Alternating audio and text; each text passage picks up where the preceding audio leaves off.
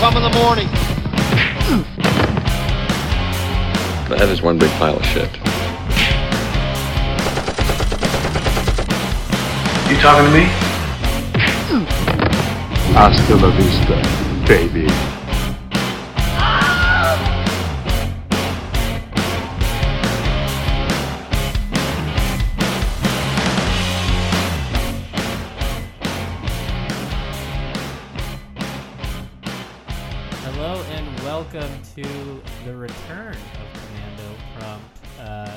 Podcast where we, man, I'm rusty at this. A podcast where we review and examine action movies through a critical lens. I am one of your hosts, Ethan Willard, and before I introduce our new host here, you're probably wondering where Johnny is.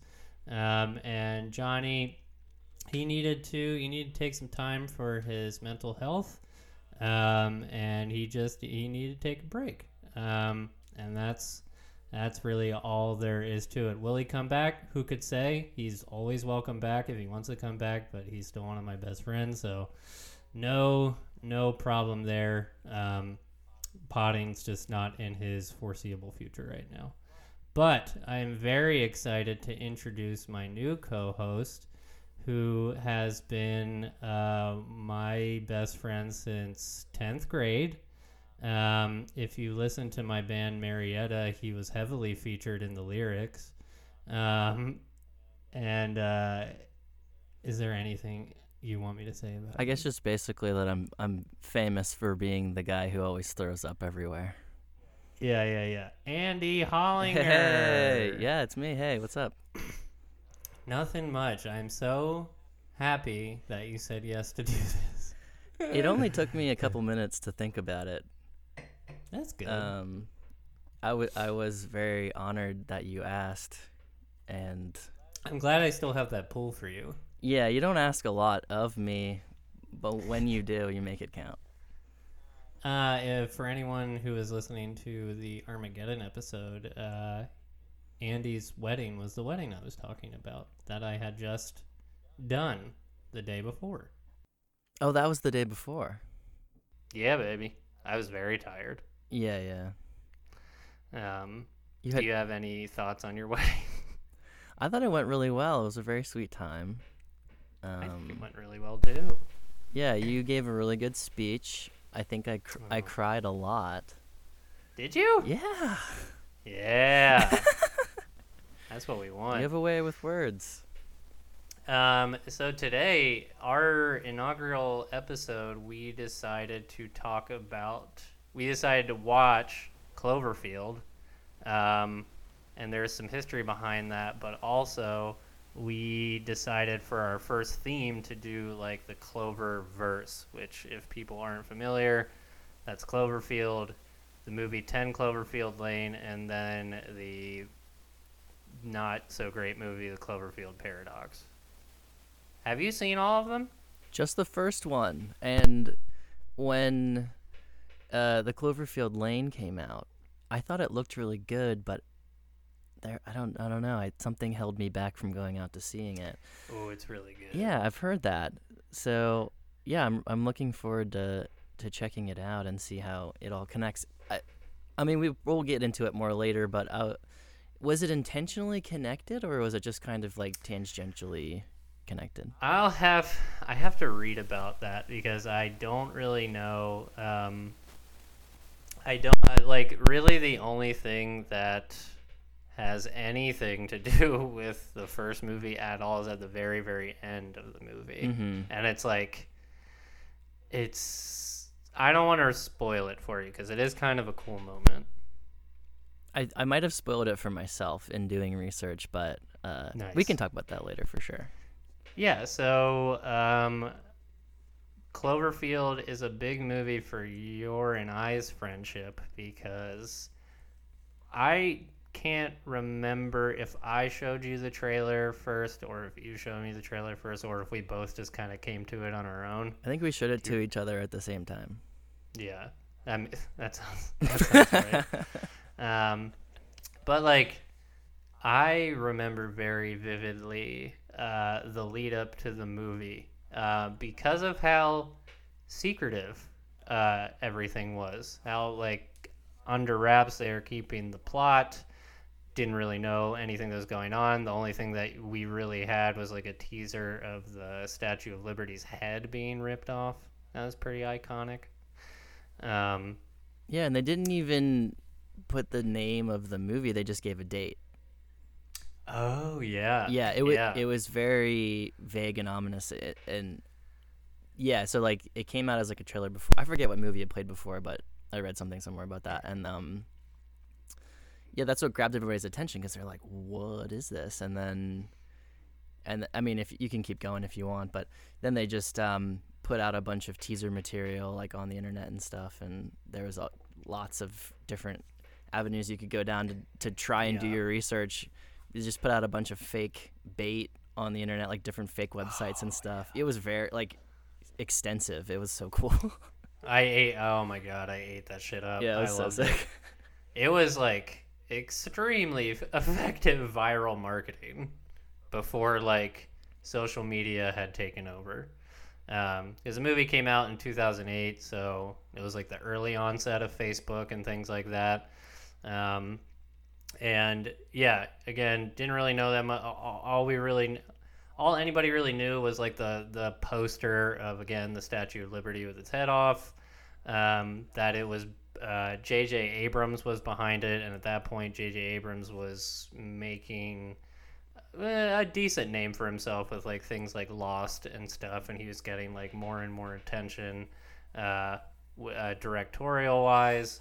Um, and Andy and I saw it together in theaters um, at a like a matinee, if I remember, because it was pretty empty. yeah, we it felt like this really uh, special screening because it was like no one else was there, and this this movie that was so mysterious and like very uh, you know like in your face, I guess.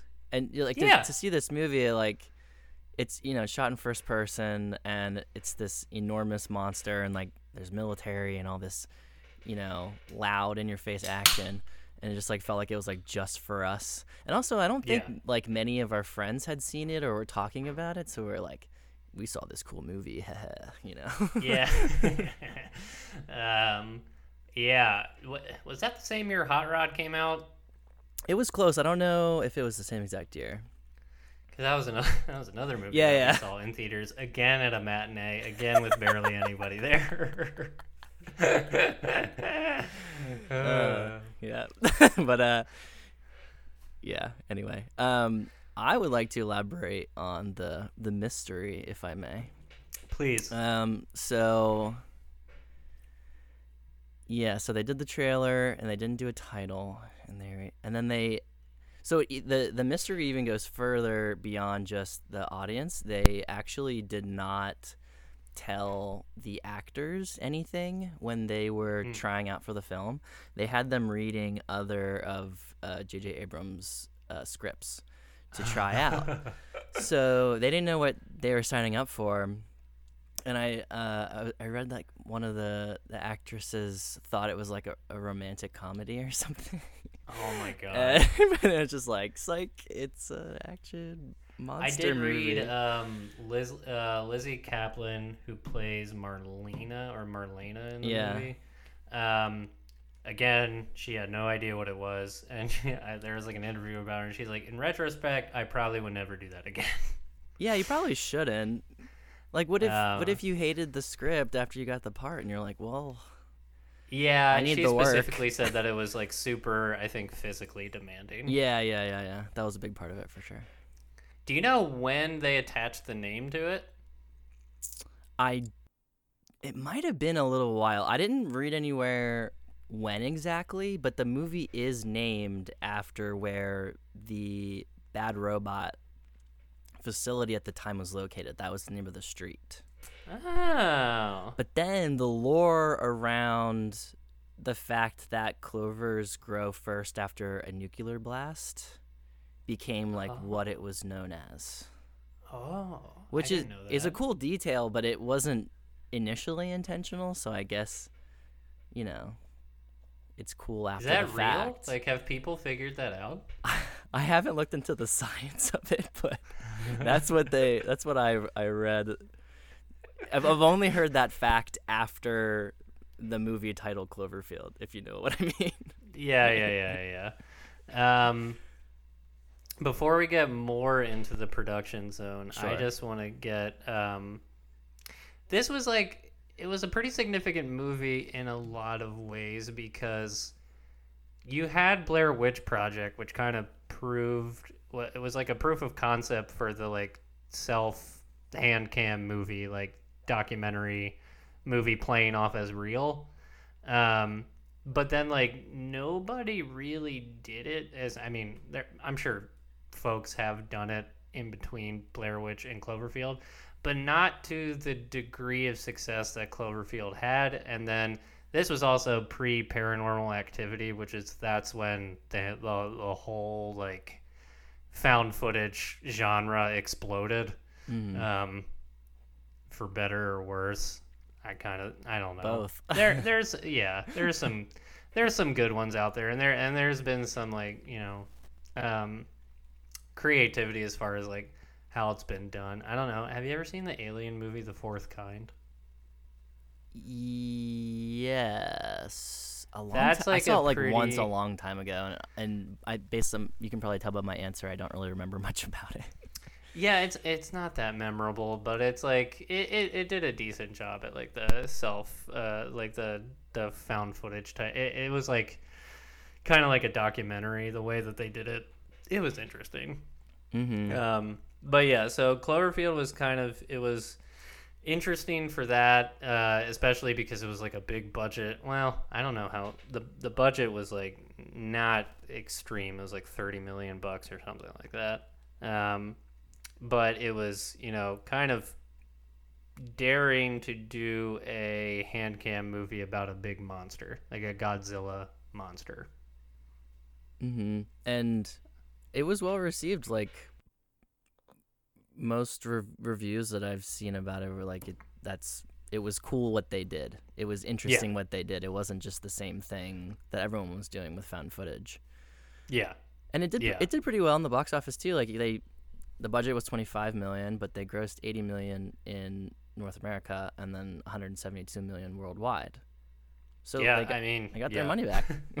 that's that's wow it was only 25 million budget that's wild I was going to say this for talking more about production, but they also shot it in 34 days. what Yeah, I don't Oh. understand that.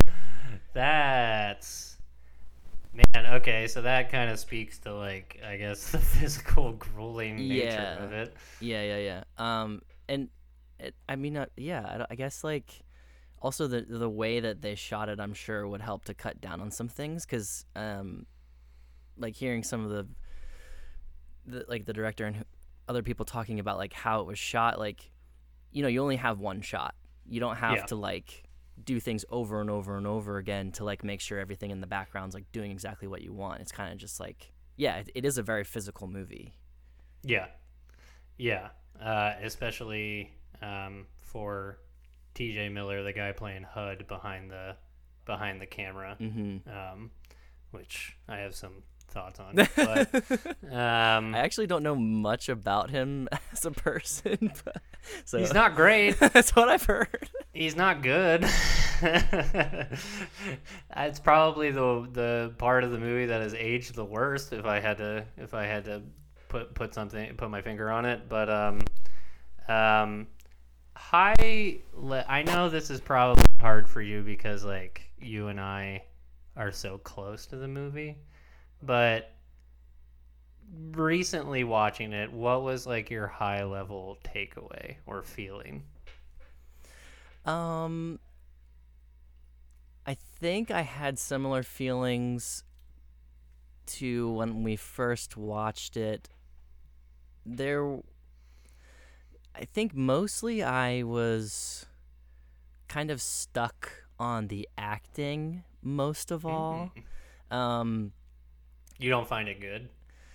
I I think when like shit's hitting the fan and they're like acting distraught and scared, I think that was like pretty good. But when Mhm. they were just like being normal people, I was like, these people suck. They're so annoying. I don't know why. I don't know if it was just like of the time or if they're trying to be like super indie party people or what, but it was just like, I don't know, like, I, I mean, to be honest, well, Marlena was really funny too. I was like, HUD and Marlena were like funny and like they seemed pretty normal enough, but most of the other people were like dopey to me. Is that okay to say? That, yeah, I think so. Um, I, it's funny because I had kind of the reverse reaction. Oh, really? This. I was like, oh, I, I d- definitely see what you're saying. Like Rob in particular does kind of come off as like dopey, uh, in in in the in like the party scene and stuff, especially with his like obliviousness to um, to like the way Beth feels about him and stuff. Um, but uh, man, I there's so I just this movie this movie worked for me the same way it worked for me when we watched it when we were I think 17 or 18 years old. Um, but in that this movie it, has informed so much of what I find cool or interesting about like science fiction or just fiction in general. Mm-hmm. Uh, I love a mystery box Yeah. which is why I I loved Lost so much, even though it didn't really know what to do with the mystery box the more it went on. yeah. um, Cloverfield is such like a wonderful contained version in that like it doesn't overstay its welcome.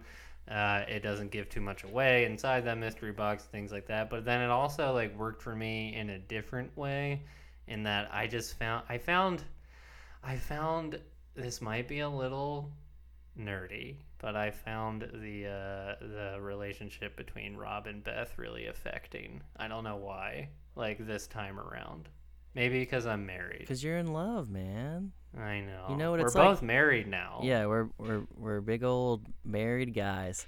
Like the fact that he trudged back into downtown New York to a building that was about to collapse to like save Mhm. his I mean, they weren't even together for very long, I don't think, right? Like they No, they were like worked once. friends. Yeah, they were Yeah. friends. They had like one date and then it was like they were in love or whatever and he he he risked his life and that of like his four friends, three friends, to go save her. And also like, I'm, I might be sounding like a dick right now, but like she was fucked up. You know what I mean? like, Oh. like she called him and she's like, "There's blood everywhere," or something like that. And like, yeah, you, you have to go. Especially have if to go. you left it the way I guess he left it. Yeah. Um, Because everyone was like, "You guys are, you shouldn't be here," and then he was like, "I'm I in love," know. and they're like, "This way." Um, it, th- that was another thing that like really hit me. This it was like the there's a bunch of little small and smart character mo. This movie does a lot with the characters like facial features explaining how they feel yeah, in a good way, I think. Um, but we'll we'll get we'll get we'll get there. Before I lead you into the rest of the production zone, I am going to carry on the tradition that I started with Johnny, and I'm going to ask you an action question oh boy. that I thought of on my walk today. One of my many walks with my dog. Not that I just walk a lot. I don't have to explain There's nothing wrong myself. with that though. Um, You need a reason. if the if if this happened, if Cloverfield happened, hmm would you? It's kind of a would you rather question. Would you rather be a member of the medical society, the military, or a civilian? Oh. I mean, this is just really gonna tell you a lot about my personality, isn't it? it's gonna say a lot about mine too. I mean, from a practical standpoint, well, I don't know, cause where where am I as a civilian? Am I am I like the cast? That's a good question. You could be like, I don't know, Like I'm in New Jersey, baby.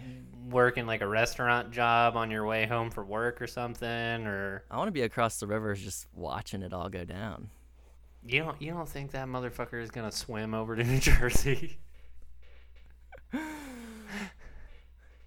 I don't know. Uh, he seemed wait, he, so you would be you would go civilian? Um, it's tough because, uh, I guess medical would probably be the best, most heroic, helping people out. If you're in that little underground mall, you might be safe. It Mm, seems like you're safe mhm. there. Um, civilian, you're kind of on your own. It seemed like a lot of people did get out, but you know, you never know with catastrophes like that. And then military's crazy because nothing they did worked. I know. I know. That's why I really need them to make a fucking second movie. Because the uh, at least the early rumors about Cloverfield 2 was that it was going to follow the military. Oh, like 28 weeks later. Yeah. Which Yeah. that I like that movie. I mean, it was it was fun, but it wasn't the first one. It's n- no, it's not. And it, you know, I don't I, I don't know. I like that movie. It's fine. It's for another day. Oh, so what? um yeah, what what do you think? What about you? Military is hard because you're probably going to die. I would say fairly quickly because you're like right in the thick of things. Although that is kind I don't know why my like my snap reaction is to like give me a gun um, even though I've never used a gun in my life. Yeah. Um, medic medic is interesting because they don't really explain this in the movie, but is the weird blood disease can that be contracted only through bites, or what happens if you get blood on you? mm-hmm. Because Mhm. that's that would change stuff for me if it's like easily can uh you like you can easily get it, and then civilian is like, I guess like that's just like every uh, that's as everybody else so it's like depending on where you are who you are what your job is and, and things like that um man it's tough i think i would go it's stupid i think i would go military Hmm. I didn't see that Beca- coming.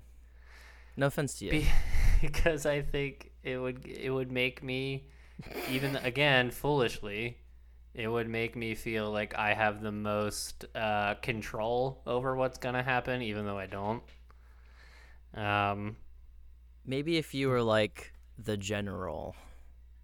I don't I don't know military ranks, but that one's pretty high up there. that's me. I am I am I'm the general. Um so yeah, that was your first action question. How do you feel? Pretty good, I think. I think I handled I think I handled it okay. Next. All right. Did you Give say me, next? Give me another one.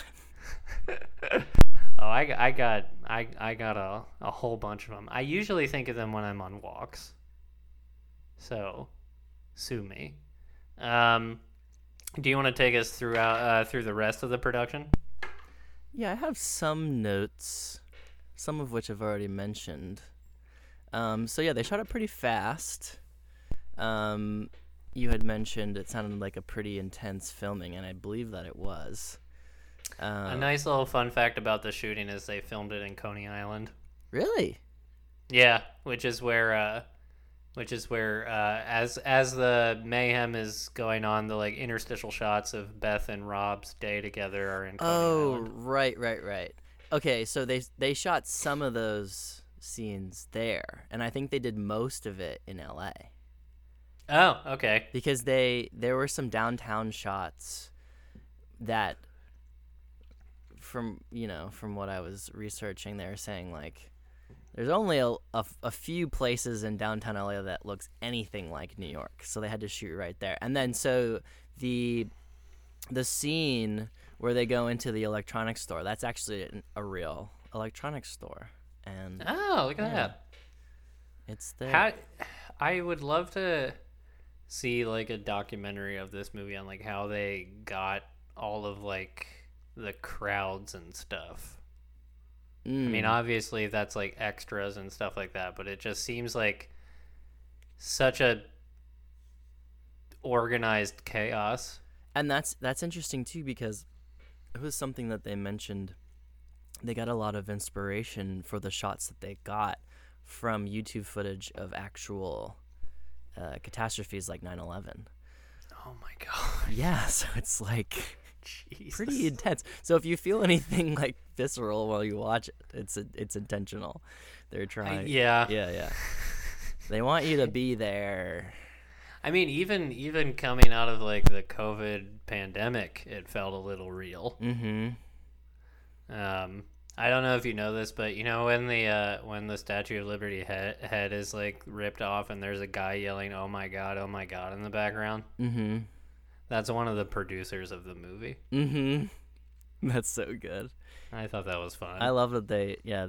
This this movie is full of little Easter eggs and secrets and things, and it's so fun. I love it. yeah, the whole the the whole thing where Ro- with Rob taking a job at Slusho, Yeah, that's like a whole thing. and and uh, Jason's wearing a T-shirt at, Yeah. at the party. And Yep. uh, well, I wanted to say this earlier, but I think we kind of glossed over it. But the whole fact that like HUD films the whole movie in real life. But I loved how before he gets the camera, he goes, "Oh, I don't know. Seems like a lot of responsibility." and like in real life, he has to act and shoot the movie at the same time. and Yeah. it's like that is a lot of responsibility. That's yeah, that's wild. Uh, regardless of how I feel about T.J. Miller, like I read somewhere that he, like a lot of his a lot of what he did with the camera was like fifty percent of the shots. That's wild. It's nuts. And he, he had no camera work experience before this, so like he was he was ju- basically just a comedian, and comedians can't do shit. And That's like, true. but he did all sorts of things, and uh, yeah, he did it all. if there's anything you take away from this podcast, it's that comedians can't do shit. They're just like funny, Mm-hmm. and like that's They have no levels to them. um, the jesters. Did you have any no, uh, notes or like research on like the uh the like what do you call it the ARGs that were going into like the viral marketing the the the like alternate reality games? Um, not games. I did have like like the different websites and stuff that you could check out. Yeah, that that's what I Yeah. that's what I mean. So basically, the lore goes back to the Tagruato Corporation, and they were a deep ocean drilling company. Mm. And if you go to their fake website, it looks like the most boring, normal corporate corporate website you've ever seen. And the tagline says, "A collection of top scientists, engineers, and businessmen committed to leading our investors and the whole of mankind into the future." And Is that website still up? yeah, you can visit it. Um, a lot of the websites did get taken down, but this one remains, and that's fun. It's cool. That's interesting. Yeah. Um, So don't apply for a job for them. They were the ones behind Slusho, right? Yes. So that I I guess we could go into this kind of now. Um, so they so Slusho is like obviously a slushy company, and it's like a sub company th- through the corporation. And I heard I heard this theory, and I don't I don't know if it's simply just a theory or not, but apparently there is this seabed nectar that they extracted from the deep ocean and they add that to the drink Oh my god. and it's it, like it makes your tummy feel weird or whatever To the slushy? yeah but that's why so there's a connection between what happens to people when they get bit by the um The little guys? Yeah, they were calling them. What were they calling them? anyway, the little guys, the little monsters that jump off the the main beast's body. Um, when they bite you, you explode. So there was like Oh. there was a theory that that's connected that like this quote unquote seabed nectar somehow in the bites of the, the creatures i don't know if that's it sounds stupid when i say it out loud but it's just no, like I you know it's like blogger shit but It's so funny to me that they like in the lore of the movie they use that to make the slushies. yeah i don't see the the practical aspect of that but i don't know like i don't know like thinking about terrible corporations and like nicotine and shit like people they put shit in the stuff that we eat all the time so i guess it's kind of like a commentary on that Yeah, I mean, yeah, it totally makes sense. And also like JJ Abrams loves that shit. He Mhm, loves mhm. like having little like subliminal stuff in his and also like Slusho I think I'm pretty sure permeated into Lost. Like I'm pretty sure in some shots you can see like Slusho paraphernalia in the background and stuff.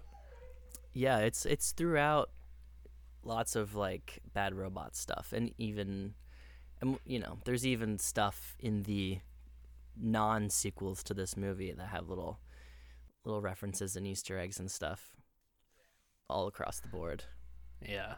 Any other production stuff you want to hit on? um kind of going off the last thing that i was saying um so that like the theory would be that like from the drilling that woke up the monster that was dor- dormant at the bottom of the ocean. Um when I, I might be I thought it was gonna be the the nectar mm, turned like a little bug into a big bug. i mean who's to say? I, I don't think they ever officially came out with like what the answers are and i think a lot of people were just kind of like online figuring it out Yeah, But that- that, was also something that really worked for the movie, mm-hmm, mm-hmm. in favor of the movie, I should say. Yeah. And so I think it's just like people's best guess. And this this theory makes the most sense to me, I think. Um I don't want to jump too far ahead, but Go ahead. uh spoilers at the end of the movie uh That's what I was gonna bring up. yeah, exactly. So you see in they're they're at Coney Island, they're like on the Ferris wheel, is that what it was?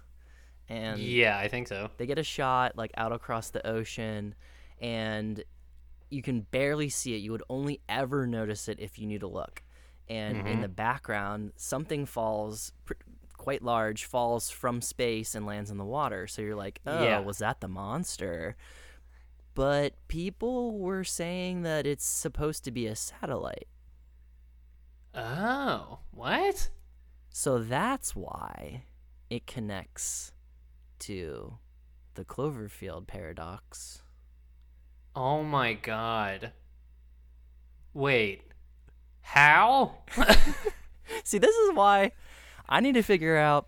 this is why we need to rewatch the Cloverfield paradox. Yeah, exactly. And, you know, we'll get to it and, you know, maybe we're learning along the way.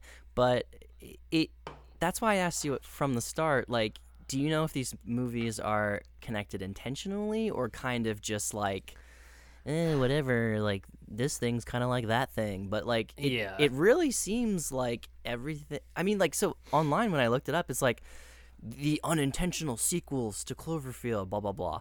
And it's like, yeah, but they're like almost very intentionally connected. Yeah. So I don't know. The only thing the only thing I can speak to, Cloverfield paradox is intentionally connected to Cloverfield. Okay. There- is a very explicit scene in that movie that I won't ruin for you that directly connects to Cloverfield. Of which I think I know, but we won't mention that now. Yeah. Um, 10 Cloverfield Lane. I don't know. I need to read it. I need to read about that movie because I know, like, um, I don't know if the if the script was written and then they decided to add in the connection. Mm. and if they did it that way that's kind of strange. Like i don't know i don't know what the like mentality would be behind that if like if jj abrams always envisioned it as like a universe or whatever. Um so yeah i would I would honestly love to learn more about how specifically 10 Cloverfield Lane fits into everything. Because again, it's only it's super minor and it's at the end. Mm-hmm. And it's not even like All right, spoilers. It indicates Let me have it. I can. the handle it. ramifications of what happens in the Cloverfield paradox that there are there is a multiverse. Yeah, yeah, and that's why I I know more than I do. Besides not having watching the movies, yeah. Cuz you had to fall on the sword to uh, I did. to research the production. I did. which I appreciate. Thank you. no, it it was it was uh.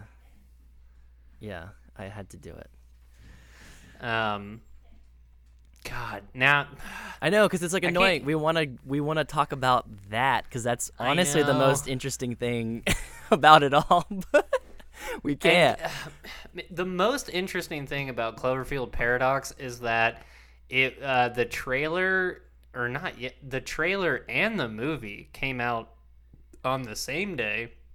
It was advertised during the Super Bowl, Mm, and then it was dropped on Netflix. I think like a couple hours later, mm-hmm. and um, which was very in the spirit of the first Cloverfield, um, and and because it, it is a it's a really strange movie, man. I can't believe that you make you've had me because that was the one that I was dreading rewatching the most. I can't believe you've made me the most excited to rewatch that one. It's honestly, yeah, it's quite connected. So And did you did you re- have you ever heard of or seen the movie Overlord?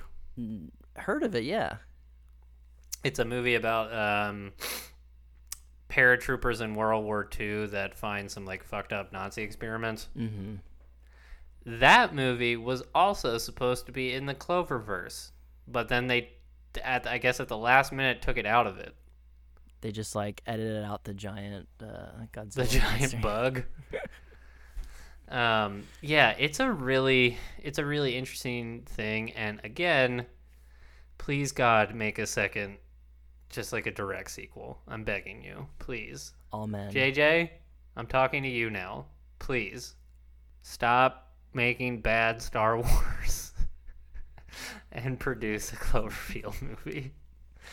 Um, It- is it- that is uh, well, it, it's safe. To, no, no, no. It's safe to say that um, it is in production. Yeah, it has been a while. Really? Yeah, yeah. Yeah. Um, Well, I think it's been going through a little bit of development hell. okay. Well, the first one took 34 days to make. So, Yeah, I know, right? so, Um, uh, Uh, is uh, is that what you got for uh, for the production? for the most part, most of my notes are like little secret things. Yeah, baby. I that's that shit I like. Um, so I should I guess we should say because I forgot to mention it at the top. The director of this movie is Matt Reeves. For the longest time, I thought it was J.J. Abrams, but Mhm, no, he's mhm. the he's the producer of the movie. Matt Reeves, I really actually like him quite a lot. Um, he's done uh, the reboot two movies in the Planet of the Apes uh, trilogy that came out: Dawn of the Planet of the, of the Apes and War for the Planet of the Apes. Have you watched any of those? I never really got into those. Oh man, they're good. Are they? You gotta make you gotta make it through Rise of the Planet Planet of the Apes, the shitty beginner one with James Franco, and then he's not in the rest of them. Thank God. yeah. Um, Dawn and War are really good. okay. I think one of the biggest reasons why I like Cloverfield, which this was like his first major directorial movie. Um, one of the biggest reasons why I like his directing is because he makes the world feel very lived in and Mhm. like realized. Uh, he also did the new Batman movie last year, hmm um, and the movie Let Me In, which is based off of the Swedish movie Let the Right One In, which is based off the Swedish book Let the Right One In. Mm. Have you watched that? I haven't seen it, but I I know I'm familiar. It it looked all right. It's good. I don't think it got like incredible reviews, but It's it's it's good. I haven't seen the Swedish version, um, which I hear is like excellent, but I'm just not a big vampire guy. Me neither. Unless if it's unless it's Blade, in which case, Oh my god, hell yeah, We're gonna do that. yeah, we should watch Blade. Yeah, we're gonna watch Blade. Not the fourth one, but we should watch Blade one through three. Mm-hmm. Um, written by Drew Goddard, who did the really bad World War Z movie, um, and The Martian, which wasn't bad. That was an alright movie. Mm. And he also wrote on uh, on Lost, Mm-hmm. which makes sense. Um, so now, are you ready to get into the movie, baby? I think so. I think maybe first, I would like to talk about the cast a little bit. Please. Oh yeah, I didn't write any of their names down. oh no, it's fine. I was just trying to like get a feel for who these folks are and like what they've done. Um. So, Michael Stahl David plays Rob, main guy. I he hasn't done much. I haven't recognized really anything that he's done. Uh, Jessica Lucas, who plays Lily, was in Evil Dead of 2013, which I'm very afraid to watch, but I want. the one with Halle Berry. I want to. No, is she in that? I didn't don't see that she was in that. I don't know. I might be pulling that out of my saying ass. And stuff. Lizzy Caplan plays Marlena, and this is why I, wanted to say this because Yeah. she plays Janis Ian on Mean Girls. Does that mean? Oh yeah, I And- still need to watch that movie. oh, dude. uh, it's great. I, I, have this. I have this funny conflict with my wife, who like grew up watching that movie and thinks it's like insanely good, and I think it's Mhm. good, but it's like I don't want to watch it all the time. Mm-hmm, You know what I mean? Mm-hmm. But it is good, and I always enjoy it when I watch it. But like watching this, and then like, I didn't make, I didn't put two and two together. She's so funny in Mean Girls, and she has like a very similar like delivery on like she's you know like s- like snarky and sarcastic and like Yeah. And yeah, she's so good. And I, I like when I saw that, I was like, no way! Like it blew my mind. Um, Have she- you seen Party Down? I never watched it. Oh, dude, it's so good, and she's she's in the first, not the most recent season that they like rebooted, but you should watch Party Down. I know. I've heard it's very good from lots of people, and I'm stupid for not watching it. But she's You're also in Hot Tub Time Machine. Oh my god, yeah, she is. Oh, why you gotta do it? Why you gotta do it to me like that? Oh my god. because she's in she's in it uh tj miller that was his first movie and he was in silicon valley and deadpool and then Cloverfield was his first movie. apparently Wow, his big break wow. Okay. and then Odette Annable plays beth but i don't i didn't Yes, really Which I constantly get her confused with other actresses. Yeah. Um, I think that's all that I had. Yeah, I just wanted to say that um, Janis Ian is in this, so Hell yeah. Shout outs Did to that the for mean my- girl heads out did there. that for Rick, baby. Um, yeah, shout outs to our wives, who my wife also loves Mean Girls and is also mad at me that I haven't seen it. You should watch it uh, tomorrow. I maybe I will. Cool. Um, okay, that's an impossible pivot to, to the movie. Um, Should we- But I'm just. Do you think it would make sense to like take a break, or Yeah, you want to take a break? let's take a little break? All right. I'm gonna be a really good podcast editor and play some outro music to our break. So we will be back in a second.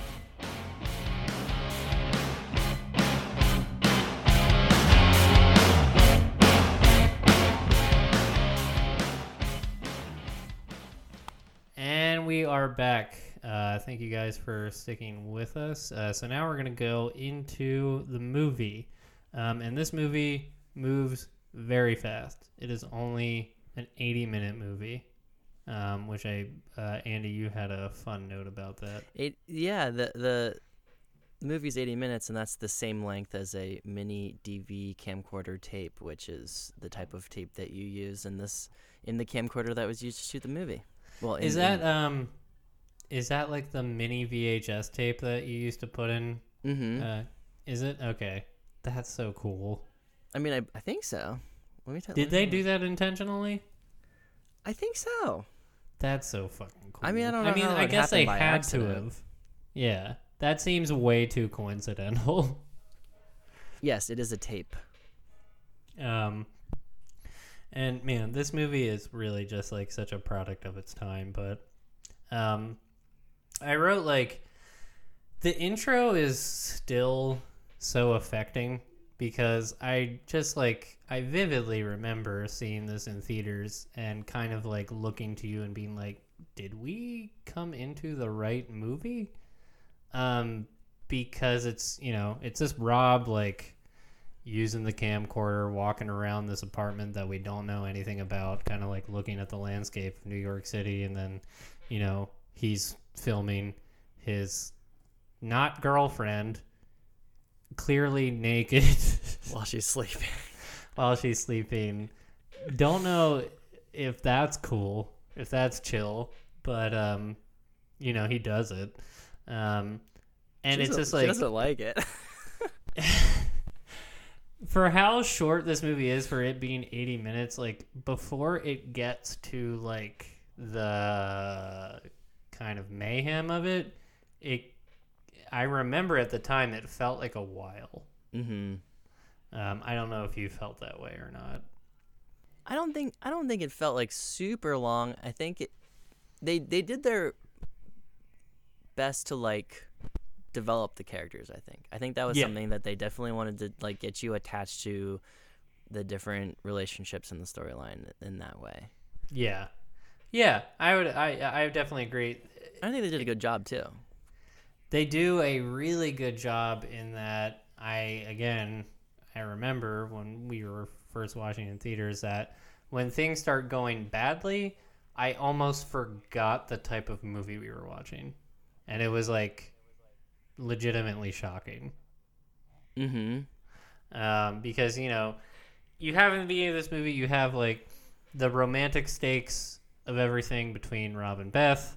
Uh, you have, uh, they have this very smart um, kind of, you know, because this movie is on one tape. Um, uh, I guess the crux of the movie is that Rob is going away. He took a job in Japan. Um, and the beginning of the movie is a going away party for him that is go- uh, that is happening at his brother's house with uh, his brother's longtime partner, uh, who we kind of intimate they've been together for a while uh, and are probably going to get married soon. Are not engaged yet, but most likely will be. Um, and um, they so yeah, so he took this job in Japan. He's coming to this surprise party. Um, and you kind of just like it, the the smart thing this movie does is you have the interstitial kind of cuts of Rob's tape where he was filming his his really nice day with him and Beth, which was like the first time they were ever ever able to act like a couple, pretty much, or at least that is what is in like intimated. Um, to all of the events that happen in the movie, which is like just horrific shit for like you know an hour or however long it is. Um, but I again, when I rewatched this, I was like, God, it's so good how they do that. Um, I don't know if you felt that way too.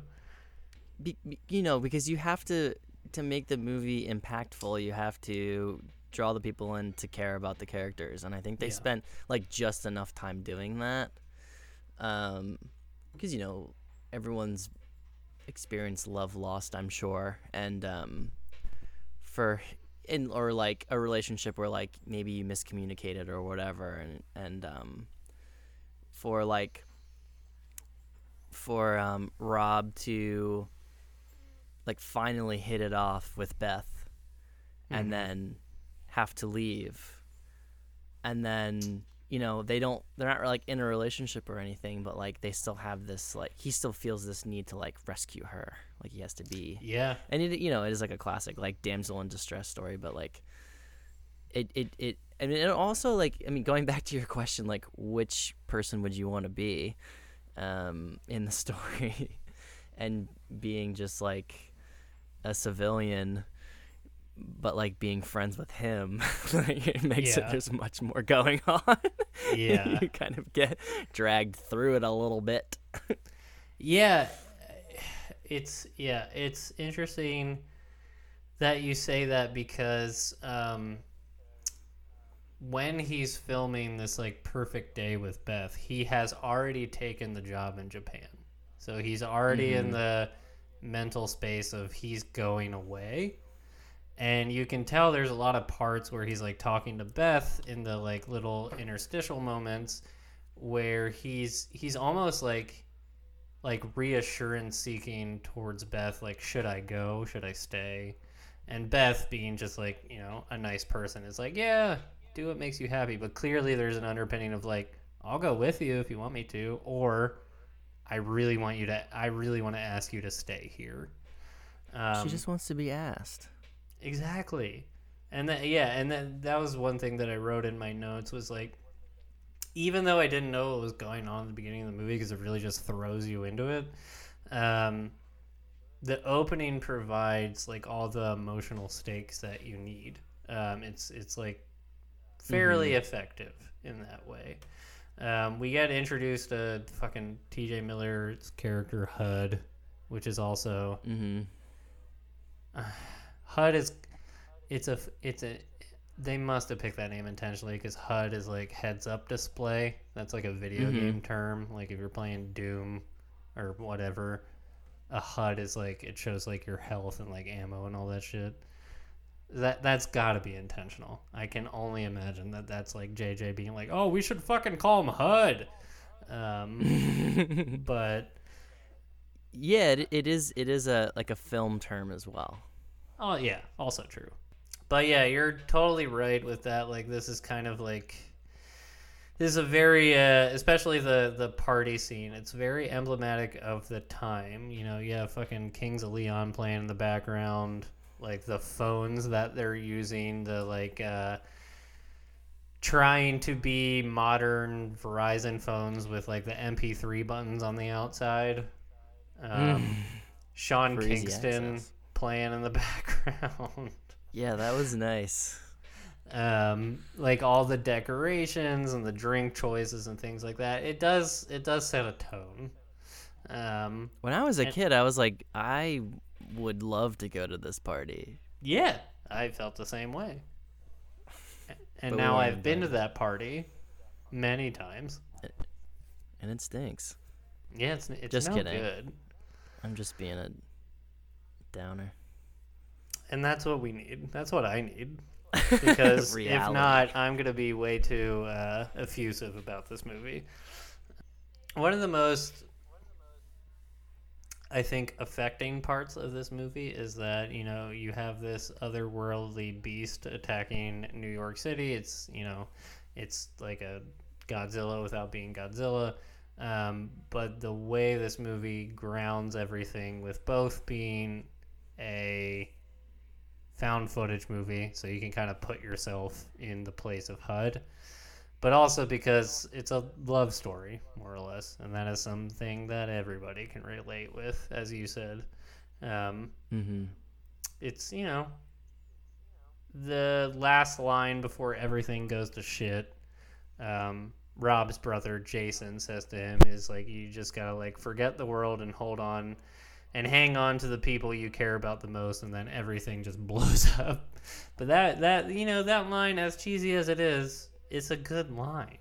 Yeah, because you don't you don't have a lot of control over things, and I mean not to go too dark, I guess, but like Yeah. people people were saying that like you know this was made with 9/11 in mind Mm. I, they didn't explicitly say that, but you know, it's like there are lots of anxieties that are like written into the movie, and to be able to, yeah, like a line like that is like very, it's it's saying it, you know, it's like yeah, and I mean, a lot of the imagery in this movie is like explicitly um, reminiscent of images of 9/11, like the hmm after the head comes off of the Statue of Liberty, like all the the huge kind of avalanche of dust that comes through the city and people running away, like that's almost shot for shot images of what you what Mhm. you know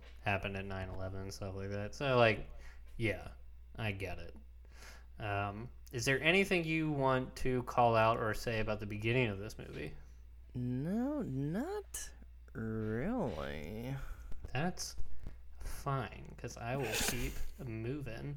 Um, yeah. So Oh, I, I- will say that uh, it's, it's a, a funny a funny fact. Funny fact about the party was that they shot it with no music playing, and the music was put in afterwards, so they had to. pretend Oh, really?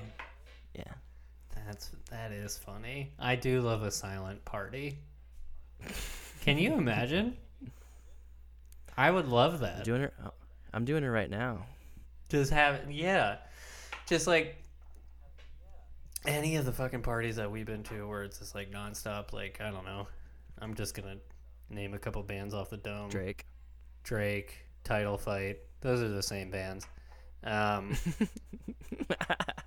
just going to a fucking uh, uh, house party where no music is playing. That you know, that's the brave thing to do is to play no music. In fact, I might do that next time. next time you guys come over, I might play nothing. I hope that works for you. The band. Yeah. Yeah. I'll take it. The yeah. Um the, yeah. Man, this this beginning sequence before everything goes to shit. I don't know. It really works for me. Um maybe cuz I'm just like a I mean, I, I you know this about me. I'm a pretty big romantic. So like mm-hmm. this this sort of like not saying what's on your chest type of thing just Mhm. resonates with me and i don't find the acting to be i don't find it to be terrible i do find hud to be annoying um, on like subsequent wa- watches because like his constant jokiness especially when things are going badly is kind of like one complaint i would have about the movie it it rubs me the wrong way i think I can see that. They they often talk about how he's the comedic relief, but in I don't know. Yeah. It, that's the thing with movies like this. It's like you can be hypercritical about like what it would be like to have a person like that with you if this is happening in real life. yeah Um, Yeah. It could get it could get annoying. I I like every time I watch it, I do appreciate him because he's he is hilarious. Like I think his jokes are legitimately funny. yeah But I don't know if like do people actually exist like that in the real world? Like I haven't been through enough of chaotic events to if someone was like there with me doing that, if I would be like, shut the fuck up, man. like this is serious, you know. that was yeah that But, was like I do that was though myself. Like I make you. jokes about bad things all the time. yeah That's like kind of part of my personality. So, that yeah that was but, I mean, I don't know. I was have gonna, I have been through some shit. Yeah. I was going to ask you uh, how because like yeah, I try the the reason why that stuff bugs me, I think I mentioned in an earlier episode with like Johnny and I is that like if you're in a serious if if you're a piece of fiction and you're supposed to like be telling me this kind of serious story but you have a character that's like constantly making jokes about it it makes me feel like if the character's not taking it seriously why should i take it seriously Exactly. Um, yeah. but I try to put myself in the position of somebody like HUD who is like very jokey and I know that you and I are very jokey and so I try to think about like would I be that way if something happened like that? And the reason why I think I wouldn't be is because recently my wife dislocated her shoulder and when I Mm. went into panic mode, I literally couldn't think about anything. I just froze in place. um, And I didn't know what to do. I just, you know how they That's say, what I'm like, saying. Comedians can't do shit. Yeah. So, like, do you think you would be that way? Or Yeah, you? you know. Have I been in a situation that wasn't funny and I tried to make it funny? yeah. Um No, actually not. I I've discovered about myself that when I'm in moments of like true panic, my fight kicks in, which is surprising That's good. uh, knowing my personality. My personality is very reserved and shy. But when I when I'm faced with uh, extreme circumstances, I I do stupid things. But Dude, it's uh, better I- than I don't make jokes. I don't make jokes, baby. Exactly. and honestly, I I would I would take fight or flight over freeze. Freeze is the worst one. Yeah, like, what are you? d- Not not entirely. I mean, okay. Freeze is better than like running into the danger without any plan. you know That's what I mean? yeah, that's fair. And I don't I don't freeze the. whole- I like it's like the first couple seconds where I'm like, oh my god, what? There's just like too much information that I just overload and I don't know what to do. And then I'm like, That's okay, fair. let's figure this out. But yeah, so that like his jokiness, I do find his jokes funny, at least some of them. Um, like the shit about where he's like in the tunnels talking about the hobos being on fire, like that still Yeah. that stuff still makes me laugh. But it's Um, crazy though, like that kind of shit too. It's like, like when you talk about, and then you know that's just comedy or whatever. But like when you talk about shit like that, and it's like funny. But like if Yeah. if you had encountered that yourself, that'd be the Yeah. scariest shit you've ever seen in your life. The hobos being on fire or the big beast? I mean, both. Yeah. I mean, you're right. You're right. Um. I'm just stating the obvious, I guess. Uh, so Jason says that like really dope romantic line, uh, and then everything goes to hell. Um, Oh, and he also says this. I thought this was interesting. I don't know if this is intentional or not, but probably it is because of a lot of the things, the details that they do. But he also says Beth McIntyre's from a whole other planet. oh yeah. Oh my And it's like- god. Yeah, she is. You Do know I you mean? think she's a fucking alien? I mean, she doesn't want to go to Japan. Oh my god. Are there? eh, There's gotta be. Are there Reddit theories about that? You just kind of like open up a whole other world for me. I mean, she draws him back downtown and she's piked on a pole and she gets pulled off it and she doesn't bleed out to death. She lasts hours before dying. You're a bad I'm sorry we're getting way ahead of ourselves, but uh, you You're tell me. You're a bad boy and you deserve to be in jail for putting this shit in my head. I can't believe I've never thought about that. That's. We are getting ahead of ourselves and we need to stop. How did you? Because I, I know that I, uh, the moment where he, like, he says, forget the world and hang on to the people you care about the most, and then everything goes bad. I remember that moment being like, oh my god, I just like it immediately sucks you in. How do you feel about that moment now? Like, does it still hit for you? Yeah, it was terrifying. Like just like anything, i- if you're experiencing an earthquake or anything that's out of the ordinary, you're always like, "What's going on?" And Yeah.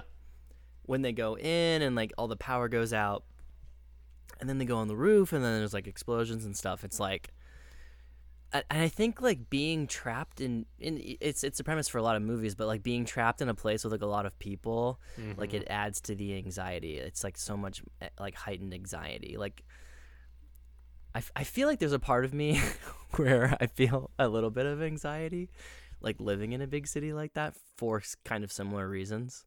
Mhm. Um, and like you know we were talking about like COVID and shit. Like um, you know, lots of people were living in New York City when COVID was happening, and it's like, yeah, that's that's a scary time. This is this is a, a very s- similar premise. It's very scary, and like, what do you do? Like, like you're trying to survive, but there's also uh, how many people live in New York? Like millions A and millions and millions. Like they they're also trying to do the same shit that you're trying to do, and it's like Yeah.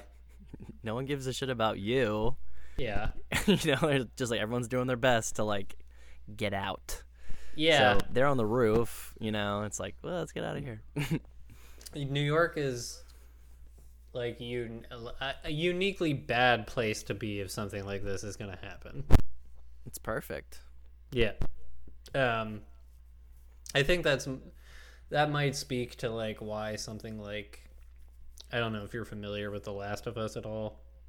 Um why something like that resonates with people uh because that does start in a rural area and it does show like how that kind of thing can proliferate outwards. Um so yeah, yeah, that's so after yeah after they go up on the roof um, and there's like the big like oil tanker explosion which is a really cool scene you know everybody rushes down um, they go into the convenience store also i think a really cool scene and then jason kind of plays like the uh, plays like the neighborhood watch and he's like everybody shut up like this thing is here we gotta get to brooklyn um, and he wants he wants everybody to go on the Brooklyn Bridge, which turns out to be a really bad idea for him because he uh, pretty much directly gets killed by this big monster. He's just trying to help out. He's trying to be helpful. he he is, and you know, God bless him because somebody's gotta somebody's gotta do it. Um, uh, so yeah, they're also they they do have like you know with any of these movies there is the question of why would you keep filming? Um, and rob explicitly asks hud he's like why do you still you know why do you still have that thing? And hud is like people are to want to know. This is important. Um, so i thought that was kind of like a nice little you know touch to leave in. Um, we have the scene that you mentioned where they're running to the uh, to the uh, not the convenience store to the electronics store, which is apparently a real electronics Mhm. store. Do you know what kind of electronics store it is? the best kind. Okay, I, th- I thought you were gonna say like Radio Shack or something. I- something. I don't know. then that's okay. We don't have to know everything. Um, anything that you want to, like any fun tidbits you want to throw in here before we move on? Because after this, it's like kind of doesn't stop. That's true. Um, I th- I think something to note is like on the bridge when they all fall down. I think that's like Mhm. kind of an interesting aspect of like the way that they shot the movie is like there's a lot of cameramen stumbling, and that is something that they do like a lot of.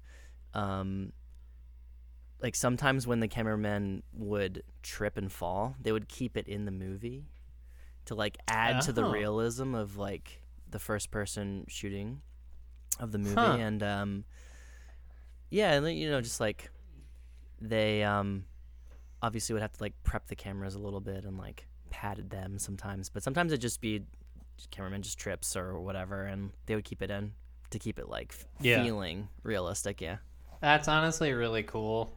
Um, that yeah, that I was wondering that throughout. Like, how do you? Because I gotta imagine those cameras are not light. They gotta be kind of heavy. mm-hmm I would think. Um, yeah, I mean, from this from this point onward, the movie moves like very Mhm. fast. It, I mean, if if you're familiar with the beats of the movie, uh, it goes from Jason dying to under the tunnels to the little bug pieces of shit to Marlena exploding to um, getting there. Get, uh, like rescuing Beth to et cetera, et cetera, et cetera. Um, and um, I think one of the better parts of the movie is again these are like a lot of the little character moments that they didn't have to do, but they did do them. Um, and I think this is to Matt Reeves' credit because he just like pays attention to this type of stuff. Is like the call between Rob and his mom, with his mom like being able to finally get through, um, and him and him telling his mom that Jason died Mm-hmm. is it's so rough. Like you can just and like just like HUD just like filming it and like feeling guilty for filming it. It's so it's so hard to watch. Well, yeah, because he has to lie to his mom. Yeah. He's like, "Oh yeah, we're safe, whatever, whatever." And but Yeah. but then yeah, he like he has to tell his mom about Rob, and uh, yeah, very devastating for sure. And you know that I feel like that does make it. It brings it back to making it feel real a little bit, like it, it because they spend a fair amount of time just sitting in the subway because they don't they don't know what to do.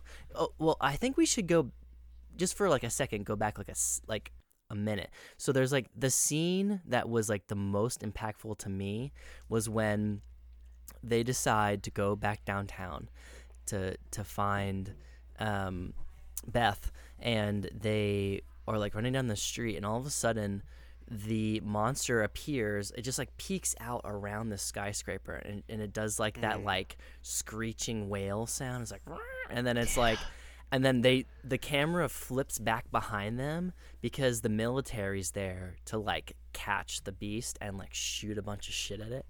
And like see like when we saw that in the theater it was such a big moment. It was so impactful. It was like oh my It was so god. loud. yeah it was insane. It was huge.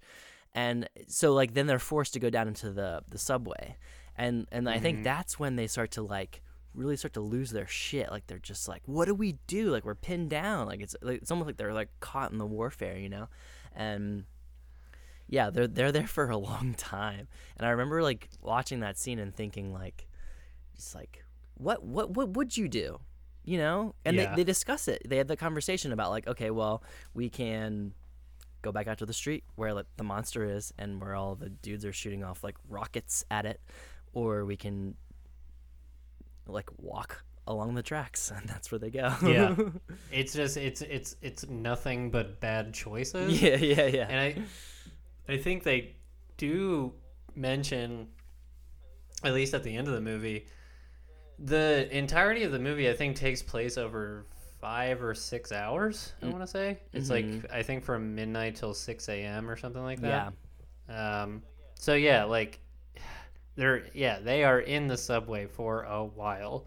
Um, because they they don't know what to do. I mean, like there's hell happening above them. They don't really want to risk walking on the tracks even though they ultimately do because like they don't have any other good options. And like another one of the good character moments is uh, the same thing you were mentioning is like Rob Rob was going to do this without his friends regardless. Hmm a good thing i think a thing that they do well in this movie is the guilt that plays out on rob's face dealing with the fact of like he didn't ask his friends to be here but the fact that they are here like secretly he feels really good about because i think deep down he didn't want to do it alone. For sure.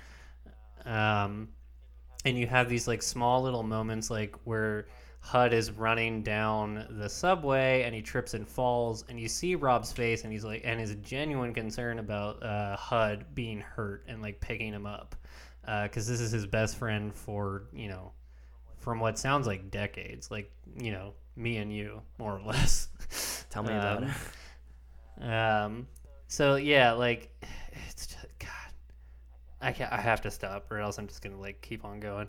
Um, but yeah, so they they de- they decide to go through uh, the the tunnels, the subway tunnels, and we get the uh, maybe not the most iconic part of the movie, but it's it's it's pretty iconic. Mhm. Uh, ju- uh, getting attacked by the bugs with the really weird sounds, the really weird. oh yeah sounds. those are great they're like crickets Um, mixed with like hyenas i don't know it's like very crickets Very if they were like hyperventilating yeah maybe Um, they're scary. The, They are the, scary. the noises that they make are scary. Um, and what's in, what's interesting to me, what I wrote down here. So Marlena gets bit, Mm-hmm. which is what leads to her unfortunate death. But it also looks like Rob is bloody, like on his arm, and I'm wonder I'm wondering, did he also get bit, or is that just from like fighting these things off? I don't know if you paid Yeah, they don't- attention to that. They don't really address it, but it seems like that would be the most reasonable explanation, honestly. Yeah, But it's funny. it's funny Um, that scene. They, this is. I think this is hilarious. Showbiz, bas- baby. Um, they, there was like the the prop team like designed those monsters, the parasites. It took them like two weeks. They worked super hard to make them all like realistic and shit. And then they filmed it, and it looked really dopey. So they just like did it all CGI. Could you imagine being the dude being like, "We're done," and then just like, Oh. and uh, that sucked. That's like um you know like when Sonic the Hedgehog trailer came Oh, out God. and it and everybody was like it looks too human. yeah, yeah, yeah. And they made those poor VFX artists like go back through the entire fucking movie and change the model of Sonic the Hedgehog. Yeah, yeah. He's just a blue hedgehog, guys. He's not that complicated. He just runs fast. He's got big feet. yeah, and he's fucking voiced by Jean-Ralphio from Parks and Rec. Like, does this matter? Oh man. Um, Hey, their art's not your art. It's okay. That's true. Um. So they yeah so they, they make it through the they make it through the subway. Um, HUD and Marlena have this you know nice little moment. I guess I should mention uh, I something I forgot to mention. HUD has a crush on Marlena like pretty bad. Mm. Um, and and HUD as like a character trait is like he seems like you know everybody knows him because he's Rob's friend, but nobody knows him as like kind of like an independent person. Um, and he's you know trying to make himself be that way with Marlena. Marlena is like a pretty headstrong person who's like not really into HUD's shit at the beginning, and I think. I mean, you could argue whether or not she becomes more into him as it goes on, but I think just by purely their circumstances, I think she just kind of finds him, finds herself charmed by him. Like a trauma bond sort of thing, or Yeah. Um, they make their way into like a like a mall. Um, I also thought this shot was really cool because the lights are so bright, yeah. and it's kind of it's kind of hard to like orient yourself. It feels where, spacey. where they are. Yeah, let's like you don't know what they're going into. Yeah. And again, things happen very quickly in this scene. Mhm. They come into they come into the mall. Um Marlena's not feeling well, but like she said she mentions that she's dizzy. Uh, but then it's just like I'm fine, let's just keep going. They are, you know, uh, accosted not accosted, but they're confronted by some military people. They take them, you know, they they're trying to usher in them, them out because uh, they're trying to evacuate the city. Marlena starts bleeding from everywhere. It's really startling. Mm-hmm. And then she explodes. Yeah. Yeah, and the mo- and the movie doesn't have a lot of gore in it. Like No. I've seen this listed as a horror movie, and it is like scary, but like that was really the only moment I remember that's like shocking. You know what I mean? Yeah. Especially the the sound effect Oh boy. that they chose is rough. Well, yeah, and they actually um they they they do like a little shot of like when they first get in there. They like pull someone across the the room like on a gurney with like their stomach open. yeah. yeah. And then and then you you kind of see some of their faces it's like, "Oh, what's happening?" and then and then immediately thereafter you find out why. Yeah. Um, to TJ Miller's credit, his like emotional swing from going from like hopeful that they found the military that like oh maybe we found our way out to this girl that he had like a budding crush on and who he kind of just like for lack of a better term just kind of had like an emotional breakthrough with is now dead. He mm-hmm. plays that pretty well i think. Yeah, it's strange.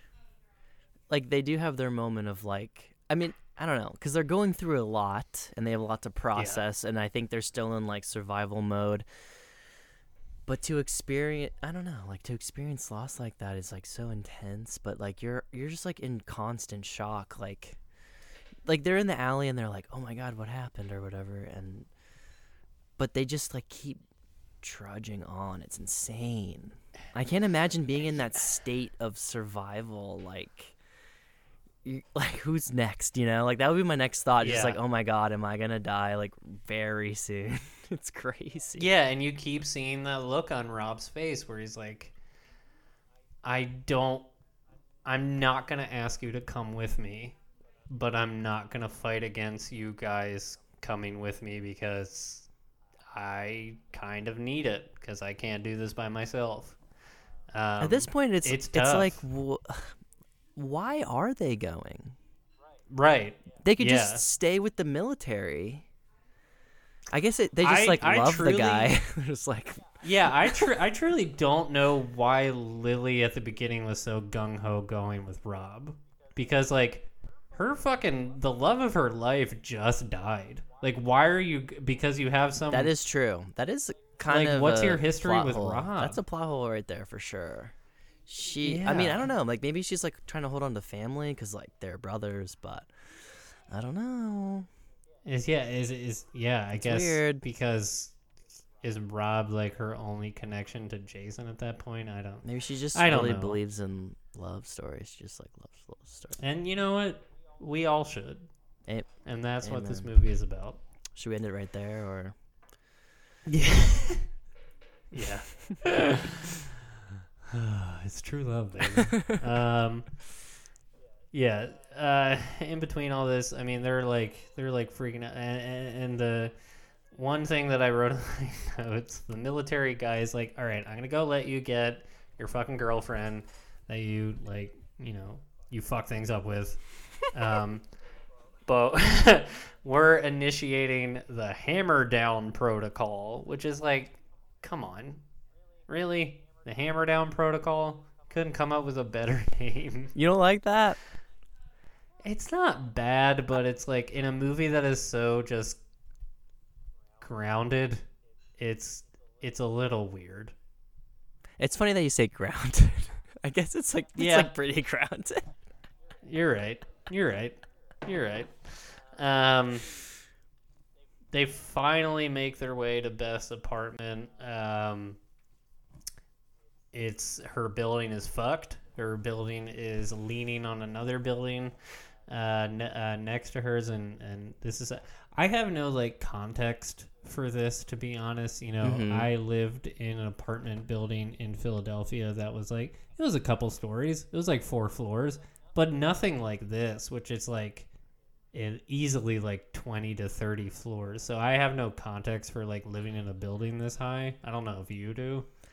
I have never lived this high up, but this this scene was very impactful for me because um yeah, I guess based upon the little knowledge that I have about architecture, but just seeing a building leaning on another building, I would never go into that building. No. and uh, And it's it's really funny. Yes. It, it makes for a moment of, of comedy where like HUD's like, "That's the one," like that's her place, and he's like, "Yep, that's the one." and it's like we've come all the way to get to that one building, and he's like, "Yep, that's the one. We gotta go up there." And it's like, "Oh, all right, I guess that's where we're going. it's just like, God damn it, no, I don't want to go up there. yeah, the the the the, the, com- the comedy bit that worked the most for me was like I guess we could go up the building that's still standing and try and find Yeah, her it's a, a place to cross dude. over.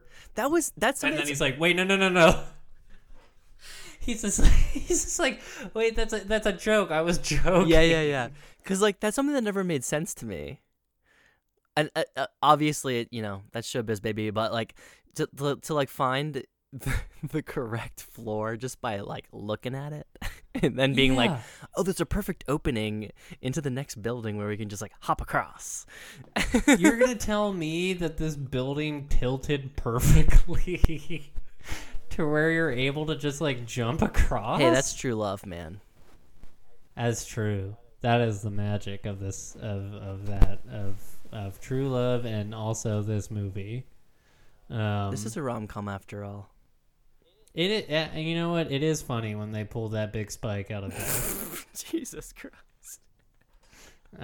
um, yeah, I mean they find her and she's got a big spike in her shoulder, but they take it out and she's fine. She's just like, I'm so happy you're here. She's just like, she's just like, ow, owie. Yeah, I mean it is a. I I I remember having a hard time with that scene uh, when we fir- uh, when watching in the theaters because the sound the sound effects are rough Mm-hmm. Mm-hmm. of like them the like I don't know how else to describe it, but like the squelching noise of them removing the bar from her shoulder, like that, ugh, is icky. Mm-hmm.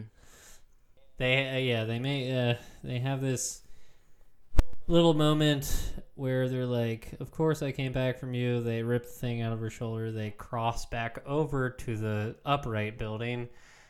Somehow the stupid little bug guys have Mm, made themselves. I, I, I, I found this part a little bit annoying because it was like uh, it, it kind of cheapened the moment where you saw the bugs for the first time Yeah. um, it kind of felt like you know uh, the reason why horror movies work at least like the first horror movies work is because you're being introduced to the thing that is scary for the first time.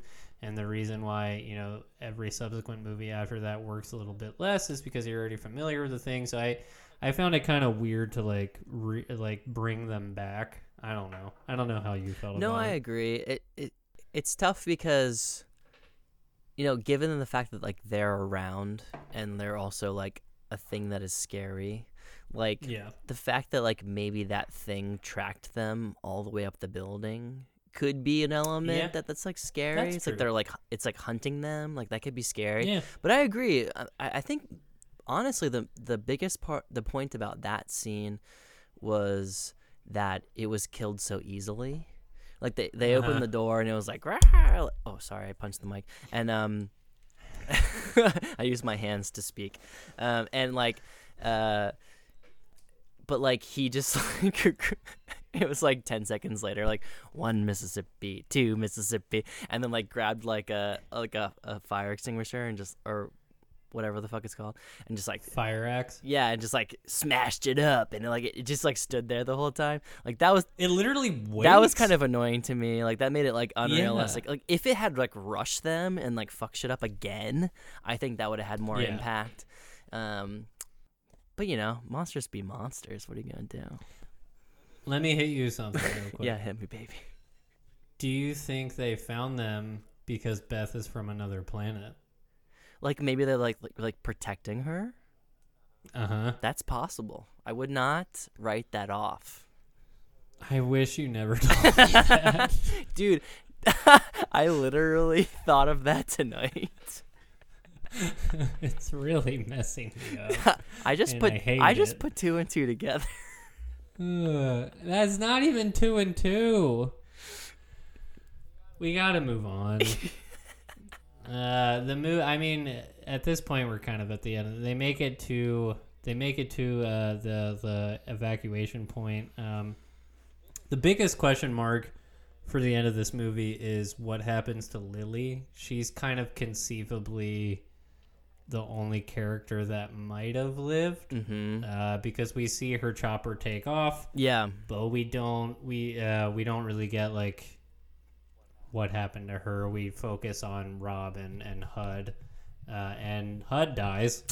uh, Sure does. For sure, he gets eaten, or at least a little chewed up by the big boy, by by, by the big monster. And that's Uh, that's a and then notable scene actually because um, there was conflict around whether or not they wanted to show the monster.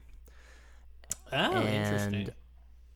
I'm forgetting who it was, but it was I think it was um the director who was like I really want there to be a scene where we see it like directly on and um fought to like get get the monster in to like be that close up.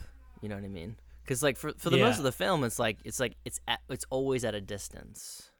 And I think they like initially wanted that to be an element of it, which to be completely honest with you, I agree with. I I um that is that is an intense scene because like I feel like it does give you a really good perspective to, to, to see like what it would be like to like look up and like see the thing and see the, the scale of it and the, the intensity of it. But um, I I don't know. I think it's like um, the one of the last scenes of Signs where you see the alien and you're like, oh, this sucks.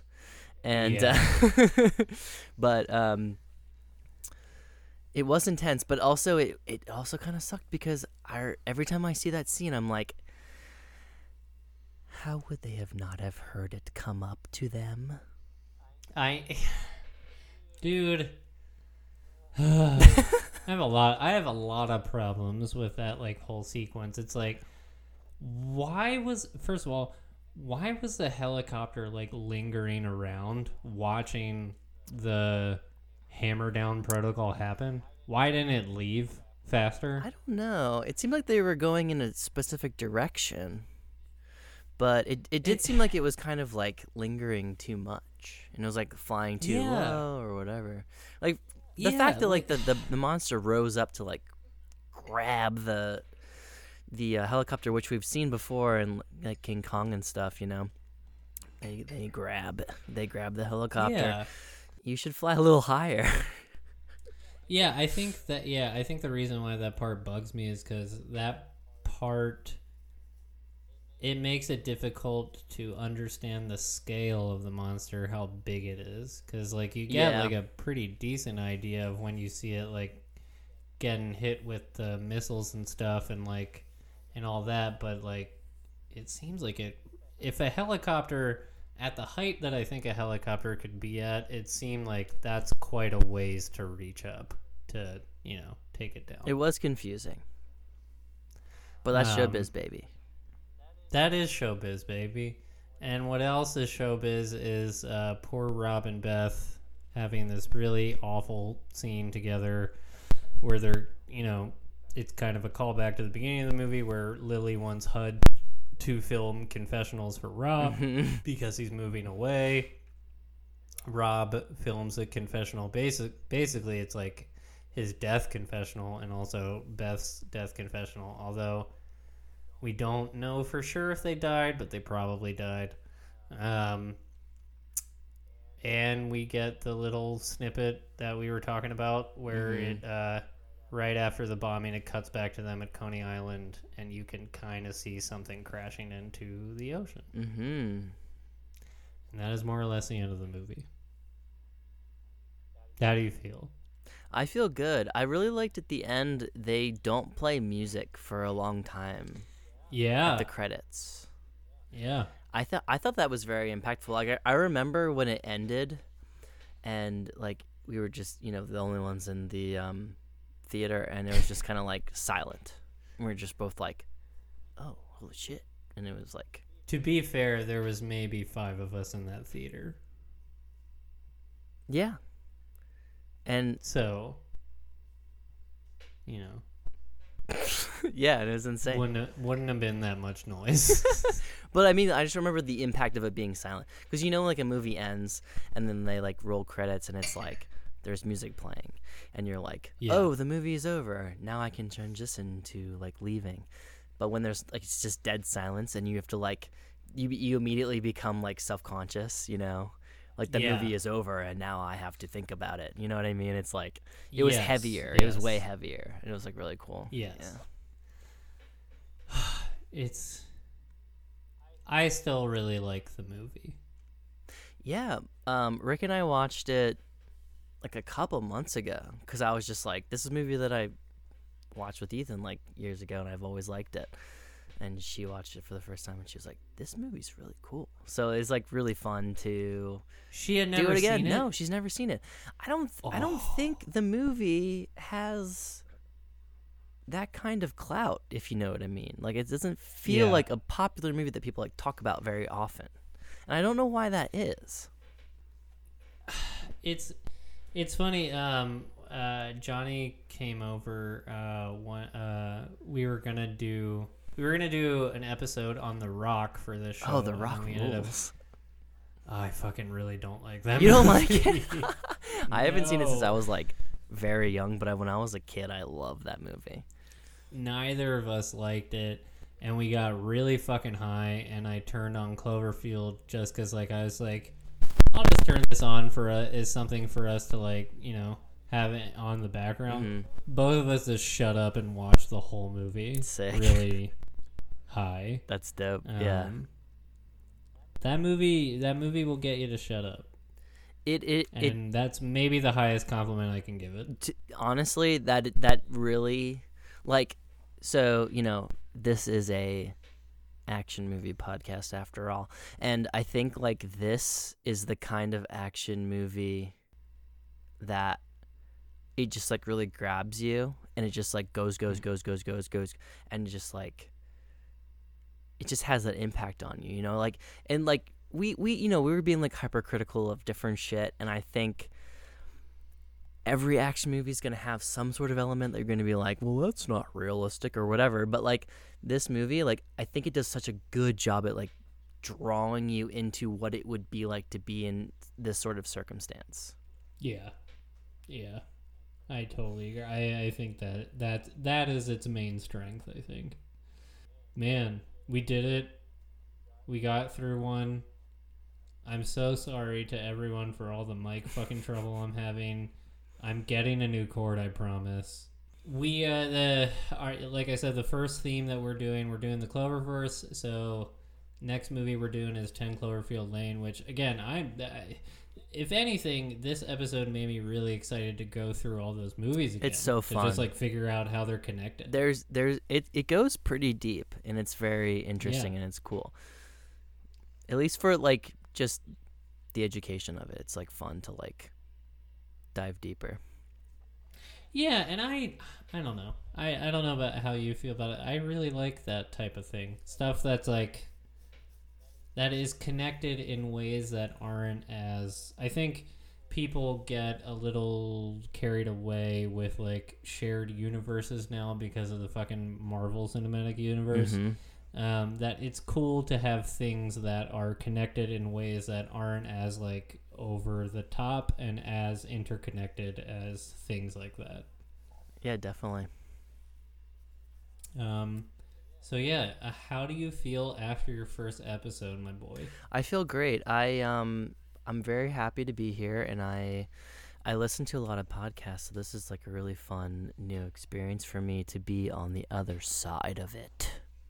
I must say you have a really good radio voice. Oh shit, thank you so much. it's really it's really soothing. uh to be fully transparent, it's just my normal talking voice, so I know, and if we ever start a Patreon, I might make you do like ASMR. Oh my god, I would I would love to do that.